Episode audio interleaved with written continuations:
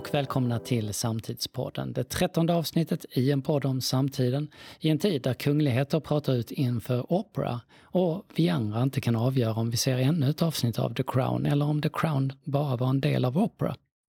Och jag som tycker att det är faktum att argumenten för republik förpackas till underhållning nog ändå måste säga ganska mycket om vår tid.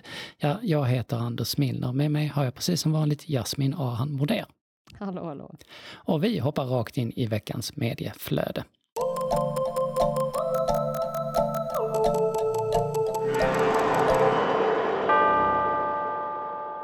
Och här kommer först den stora nyheten att Bidens stödpaket är på 16 000 miljarder kronor. Jasmin, du som kan ekonomi, kan, är det, det är mycket pengar. Alltså det är lite svindlande. Jag vet inte ens hur många nollor vi ska få in där. Och vi dessutom, nej, jag vet inte. Det är mycket. Det är ofantligt ja, mycket. Det är väldigt mycket. Och vi vet ju att pengarna behövs och eh, det antagligen kommer göra en, en skillnad. Ja, Rimlig, rimligen mm. påverkar sånt här också mm. hela USAs mm. ekonomi som är ju väldigt belånad från början. Såklart. Alltså det är ju så, det, jag menar, det vet vi ju härifrån, att det är ju många som står på ja, men går på knäna och inte överlever och det är många branscher. Man är alltid orolig med den typen av insatser så att det verkligen riktas rätt. Det, det, vi får bara hoppas på det så att man inte underhåller de som kanske inte har eh, hållbara affärsmodeller och så finns de ändå, överlever de bara på grund av det här. Men de, så vi bara hoppas att det Jag såg en intressant makroekonomisk, tror jag man säger, mm. frågeställning i, det var Joakim Jardenbergs eh, Facebook-kommentar, där någon sa att om man är väldigt, väldigt belånad och har stora skulder, det är klart att de då, då tjänar man ju samtidigt på om, om den valutan sänks mm. eftersom världen handlar i dollar. Mm. Så om USA har väldigt stora skulder och eh, de äts upp för att dollarn blir mindre värd så Just. kan det vara en vinst. Just. Nu känner jag att nu är vi ute på en hal is här. Vi är ute på ja, väldigt hal is. Och jag kan nog ändå känna att jag har lite, kanske ändå en viss förståelse för det där. Så, det, så är det ju. Man ska inte vara för mycket belånad. Alltså det är ju någonting i den här ekvationen som inte Nej, Den som är, är satt dag. i skuld är icke fri, som Göran Persson sa. Exakt. Vi sen lämnar ju, det innan, ju, innan isen brister, lämnar ja, vi detta ämne snabbt. Den. Men man ska bara, bara ha med sig att det, det, är, det är ju bra, men, men eh, tror jag. Men eh, det finns också små varningsklockor när sådana här stora paket eh, sjösätts. Mm. Om man har det sagt.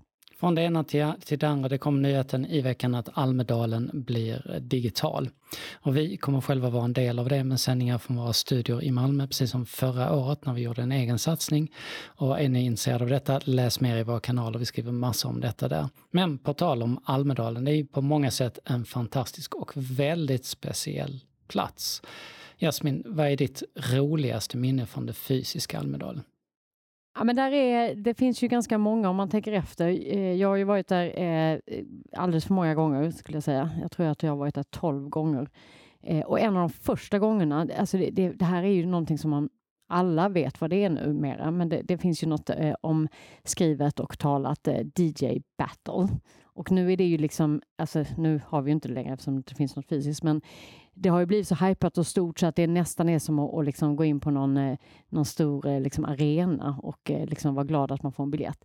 Första gången det kördes så var det på en bakgård inne, inklämt. Jag tror inte det var mer än 30 personer som inklämt på kullersten eh, såg, eh, jag tror faktiskt att eh, bland annat Anna Kinberg Batra var med. Jag tror att eh, Luciana Astudillo var med från Malmö, om jag inte missminner mig. Eh, det var liksom väldigt intimt otroligt roligt och just det här som Almedalen faktiskt kan ge, att man helt plötsligt kommer nära människor i ett väldigt liksom lite eh, informellt och intimt eh, sammanhang med mycket glädje över alla partigränser och mycket skratt, men ändå något allvar i det, för man fick också ja, men, lite grann pratat med folk som, som man kanske inte kommer åt eh, någon annan gång. Mm. Det var roligt. Sen kanske de kunde ha slutat med DJ-battling efter det mitt roligaste är egentligen ett, ett, ett, ett, jobbigt minne, men det är roligt i efterhand. För, för att en sak som är lite, alltid så problematisk med Almedalen, det är väldigt många människor på väldigt liten yta, så att hitta någonstans att bo mm. är, ju, är ju en svårighet och det, mm. det, innebär ju att folk ofta sover tillsammans i grupp i, i stora, so, yes. liksom på golvet och sådär. Det är ju inte riktigt min favorit Nej. i livet att göra detta. Eh, sista gången jag var där, eh, när jag blev, blev dit skickad av av dig, så, så lyckas jag hitta ett, eh, någon slags sommarland långt utanför. Jag vet inte om du minns där, där, där jag fick bo. Och då tänkte jag ändå, det var ett litet eh, hotellrum på sommarlandet. Jag tänker att vad skönt, här kommer vara lugnt och fint för här är bara barnfamiljer. Det är liksom vattenrutschkanor så där de kommer gå och lägga Åh, sig. nej. Jag kommer att få sova, det är viktigt för mig i mitt Mm. liv att få sova. Jag kommer in på hotellrummet, det är kvällen och jag tänker gud vad skönt, här är lugnt och tyst. Och då hör jag ett liv i korridoren och sen så öppnas dörren eh, precis bredvid och där kommer då ut eh, tre kvinnor i 50-årsåldern eh, från Dalarna. Var och en av de här håller minst två vinflaskor i händerna. herre, du bara kände att det är deras här... egna och de säger Kom igen nu tjejer, nu kör vi!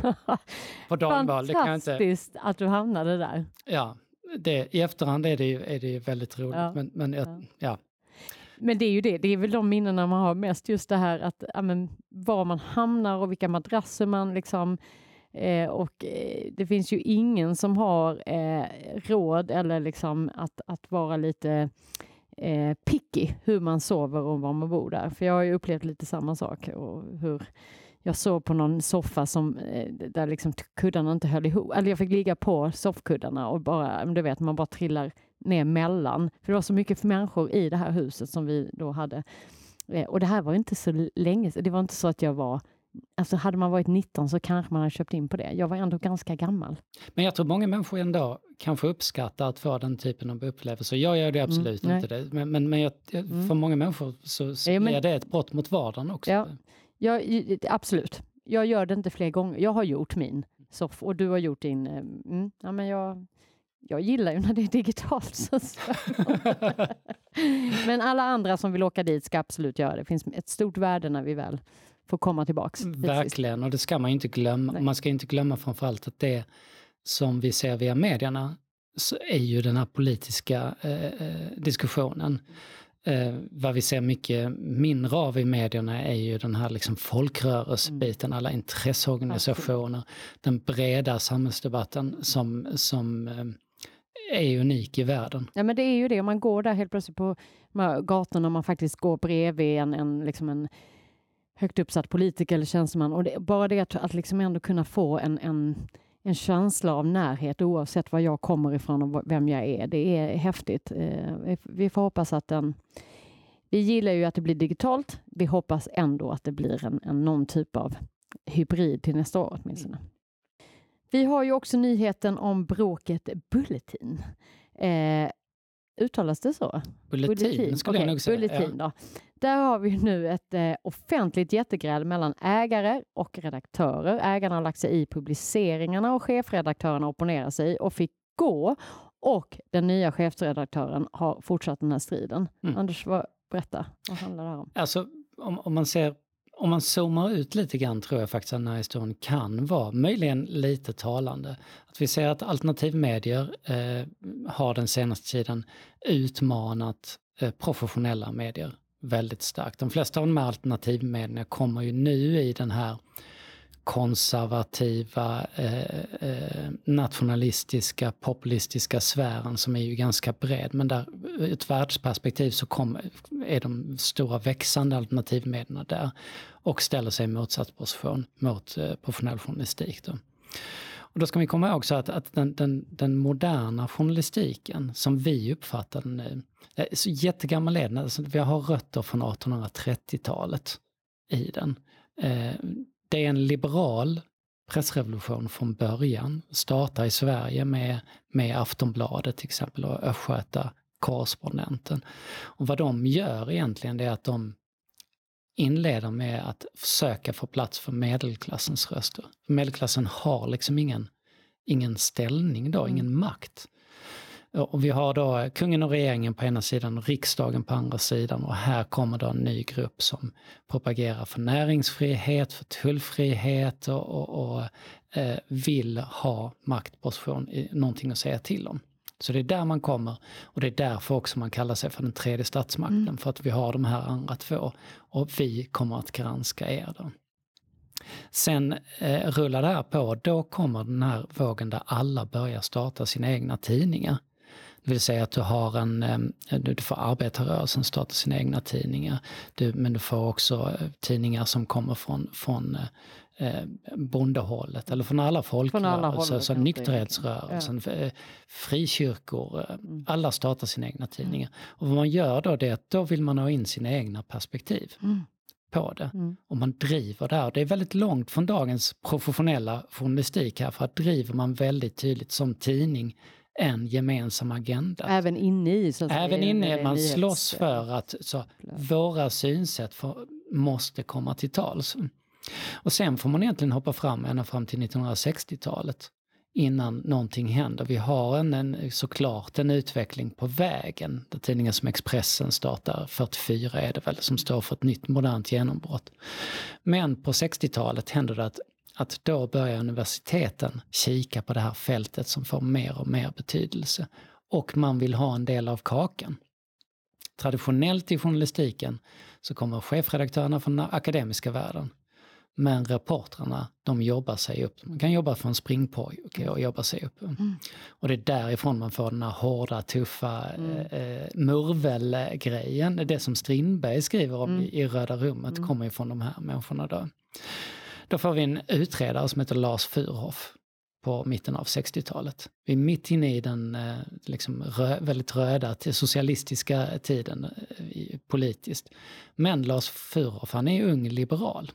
Och när han ska utreda det här vad journalisthögskolor skulle kunna vara, då kikar han naturligtvis tillbaka till den liberala pressrevolutionen och den här med tredje statsmakten. För över det till vår tid och sätter agendan för vad en journalistik skulle kunna vara som man lär sig på universitet och på högskolor. Och därifrån så flödar, sätts bilden vad en journalist är, bör vara och vad dess roll i samhället bör vara.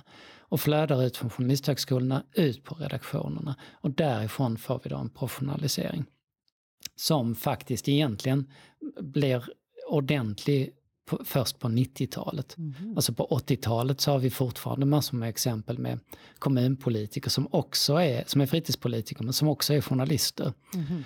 Jag har ett exempel från en tidning som jag har jobbat på, Blekinge Läns Tidning till exempel, där, där på 80-talet så satt det någon som bevakade fullmäktige som också satt i fullmäktige. Ja, oj, oj, okay. Men det händer, från 90-talet framåt så mm. händer det inte det. Och nu framåt så har vi, i, i dagsläget så har vi en väldigt då, professionell journalistik där man har ett uppdrag som är väldigt väl formulerat. Och där de, många av de här synvinklarna då är bortrensade.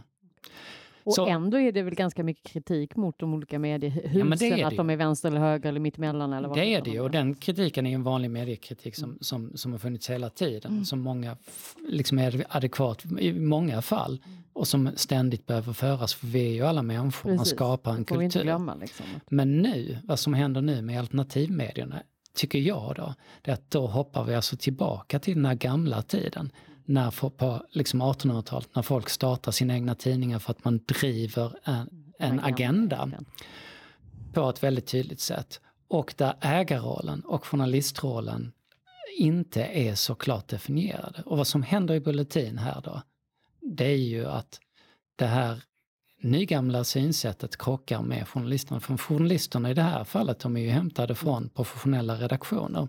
Och, och de säger stopp. De, har ja. de säger stopp. Men ägarna ser det uppenbarligen inte mm. riktigt på samma sätt. De ser det som sin plattform att nå ut. Ja, Såklart. så kan man då både ha kakan och äga, äta den i, i, i framtiden och vad händer med de här eh, alternativmedierna när de då växer och försöker bli mer professionella och även dra in intäkter på traditionellt sätt. Det är ju spännande men jag mm. tror att historiskt sett så har vi en förklaring ja, till det, vad det är som sker. Det är ju intressant. Och lite grann ska man driva agendor på det sättet, ja men då är man ju kanske något annat. Då är ju en tankes... Jag vet inte, eller?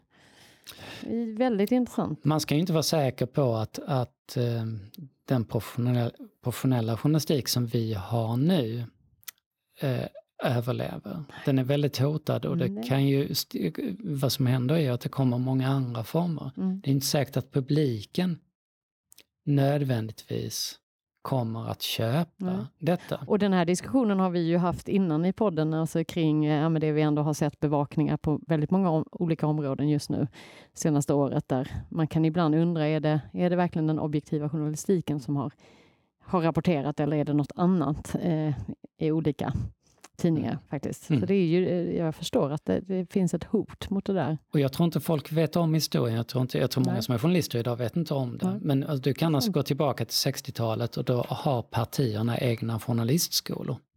De fostrar journalister i att då ta jobb på sina tidningar. Så Socialdemokraterna har, har liksom en egen mm utbildning och där kan man då senare gå vidare till att jobba i de socialdemokratiska tidningarna. Mm. Det är inte så länge sedan egentligen, men Nej. då är det fullständigt otänkbart. Ja, men det är ju det och det är väl lite där eh, det fortfarande kvarlever vissa liksom tänk och, och, teorier att vissa mediehus eller tidningar eller vad de nu har är liksom mer ideologiskt åt det ena eller andra hållet. Och ja, den diskussionen kan vi fortsätta någon annan gång, men, men eh, då förstår man ju lite varför det kanske det har varit lite mer så tidigare. Mm. Att risken är att vi går tillbaka ännu starkare åt det hållet. Och det vill vi helst inte. Definitivt. Mm. Och därmed så lämnar vi veckans medieflöde.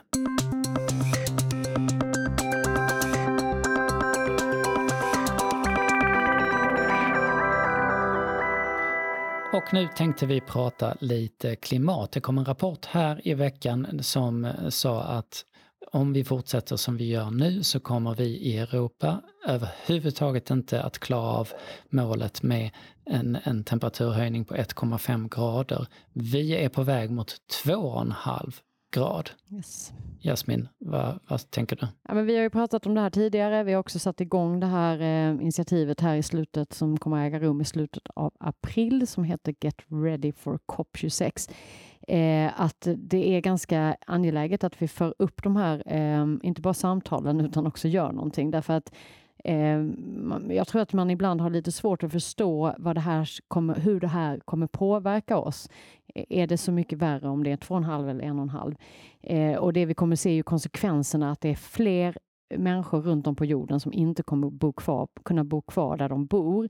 Eh, det innebär ju naturligtvis ett tryck på liksom, eh, eh, att komma till Europa till exempel, framförallt de norra delarna, eh, där vi har, eh, kommer se ett ökat liksom, en, en klimatflyktingar. Eh, vilket naturligtvis, eh, för det första vill ju de flesta bo kvar där de bor, eh, sannolikt. Ja. Eh, men eftersom vi inte ens kan hantera situationen så som det ser ut idag. Eh, Europa är ju inte överhuvudtaget intresserad av att, eh, liksom, trots sin demografiska utmaning, alltså vi har ju färre och färre barn som föds i Europa alla ni som lyssnar på detta och inte gillar det här med att, att andra människor från andra delar av världen kommer till Europa eller Sverige eh, ska fundera lite på att med den här minskade eh, födselraten eh, som vi har just nu så kommer vi ha ett ännu större problem att faktiskt eh, bemanna den välfärd vi faktiskt eh, tror att vi har eh, rätt till. Eh, så vi kommer behöva människor. Eh, och med det sagt så vill jag ju inte ha en, flykting, en klimatflyktingkris som innebär att det faktiskt kommer folk hit. Det är inte därför vi vill ha hit människor. Vi vill ju, de får ju, ja men du fattar. Ehm, så det här 2,5 graders målet kommer påverka oss mer än vad vi någonsin tror. Mm. 5 kommer också påverka oss. Men ännu mer angeläget då eh, med den här nya rapporten att verkligen se över vad är det för eh, åtgärder vi kan sätta in nu. Och som vi har sagt innan, vi ser ju en rörelse just nu att alla eh, börjar ju vakna på riktigt. Eh, alltså till och med liksom stora eh, ja, bankerna har ju faktiskt pudlat och sagt att okej, okay, vi får nog fundera på våra fond fondsammansättningar på riktigt. Flera eh, stora investerare, stora eh, bolag har ju på riktigt börjat säga okej, okay, nu måste vi liksom. Det är inte värt det, det är inte, det är inte där vi tjänar pengar. Om man nu bara vill tjäna pengar så är det inte att gå i de gamla fossilbränslespåren utan faktiskt på de nya. Men vi måste göra det snabbare. Eh, så det, det är ju därför vi hoppas att vi ska kunna sätta de bästa exemplen på eh, kartan här i slutet av april. Och här gäller det ju för alla såklart att, att vara delaktiga och sprida exempel, lyfta upp inspirerande exempel, lyfta upp saker som funkar, som kan få andra på fötterna. Vi, vill du berätta om, om, om några sådana områden där det finns intressanta exempel och som, som bland annat vi kommer att visa på Get Ready for COP? Ja, men då är det ju livsmedel är ju naturligtvis en eh, ständig diskuter, eh, dis, eh, ständigt diskuterat ämne, eh, stort avtryck. Här kan vi göra väldigt mycket. Där kommer vi titta allt på liksom, ökad eh, återvinning av de plastförpackningar man använder. Det handlar ju också om material naturligtvis, de hänger ihop. Vi kommer titta naturligtvis på avfallsfrågan. Vi vet att detta är ett gigantaproblem, framför allt i andra länder, eh, där vi skulle kunna med liksom spännande nya tankar, teknik, redan eh, existerande innovationer eh, faktiskt liksom lära av varandra och eh, se till att det här bränslet kan faktiskt bli biobränsle och bli ett alternativ till, eh, till det vi faktiskt kör på idag.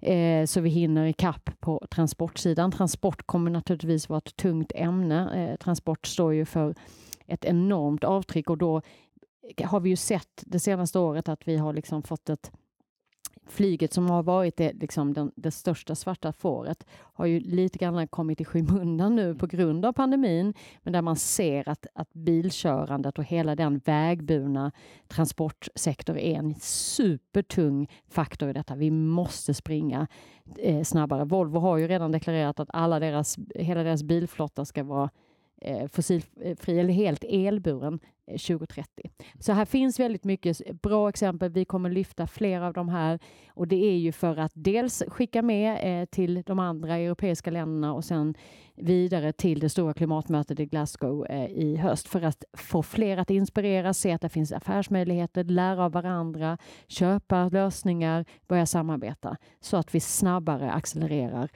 kring de lösningar som faktiskt finns. Mm. Och det här är ju inte så långt kvar till, till vi har våra Nej. sändningar här. Nej, det är 27, 28, 29 april och där man då kan vara en del av ett, ett redan uppstartat seminarium eller, eller ha ett eget kring de här frågorna kring energi, transport, material, livsmedel eh, och eh, avfall.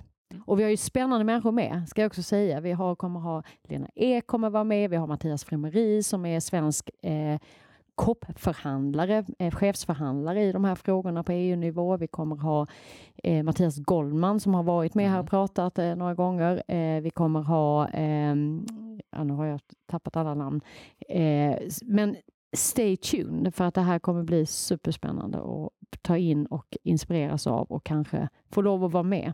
Ja, det. Siktet är ju att vi ska vara med på, på plats i Glasgow i höst och prata om svenska lösningar. Och Pinga gärna in oss om ni har bra exempel, inspirerande exempel från svenska företag inom de här områdena så att vi kan hjälpa till att sprida dem också. Yes. Och hörni, det här var allt för oss idag. Det är fredagen den 12 mars och den här dagen 1894 så säljer Coca-Cola sin dryck i glasflaska för första gången.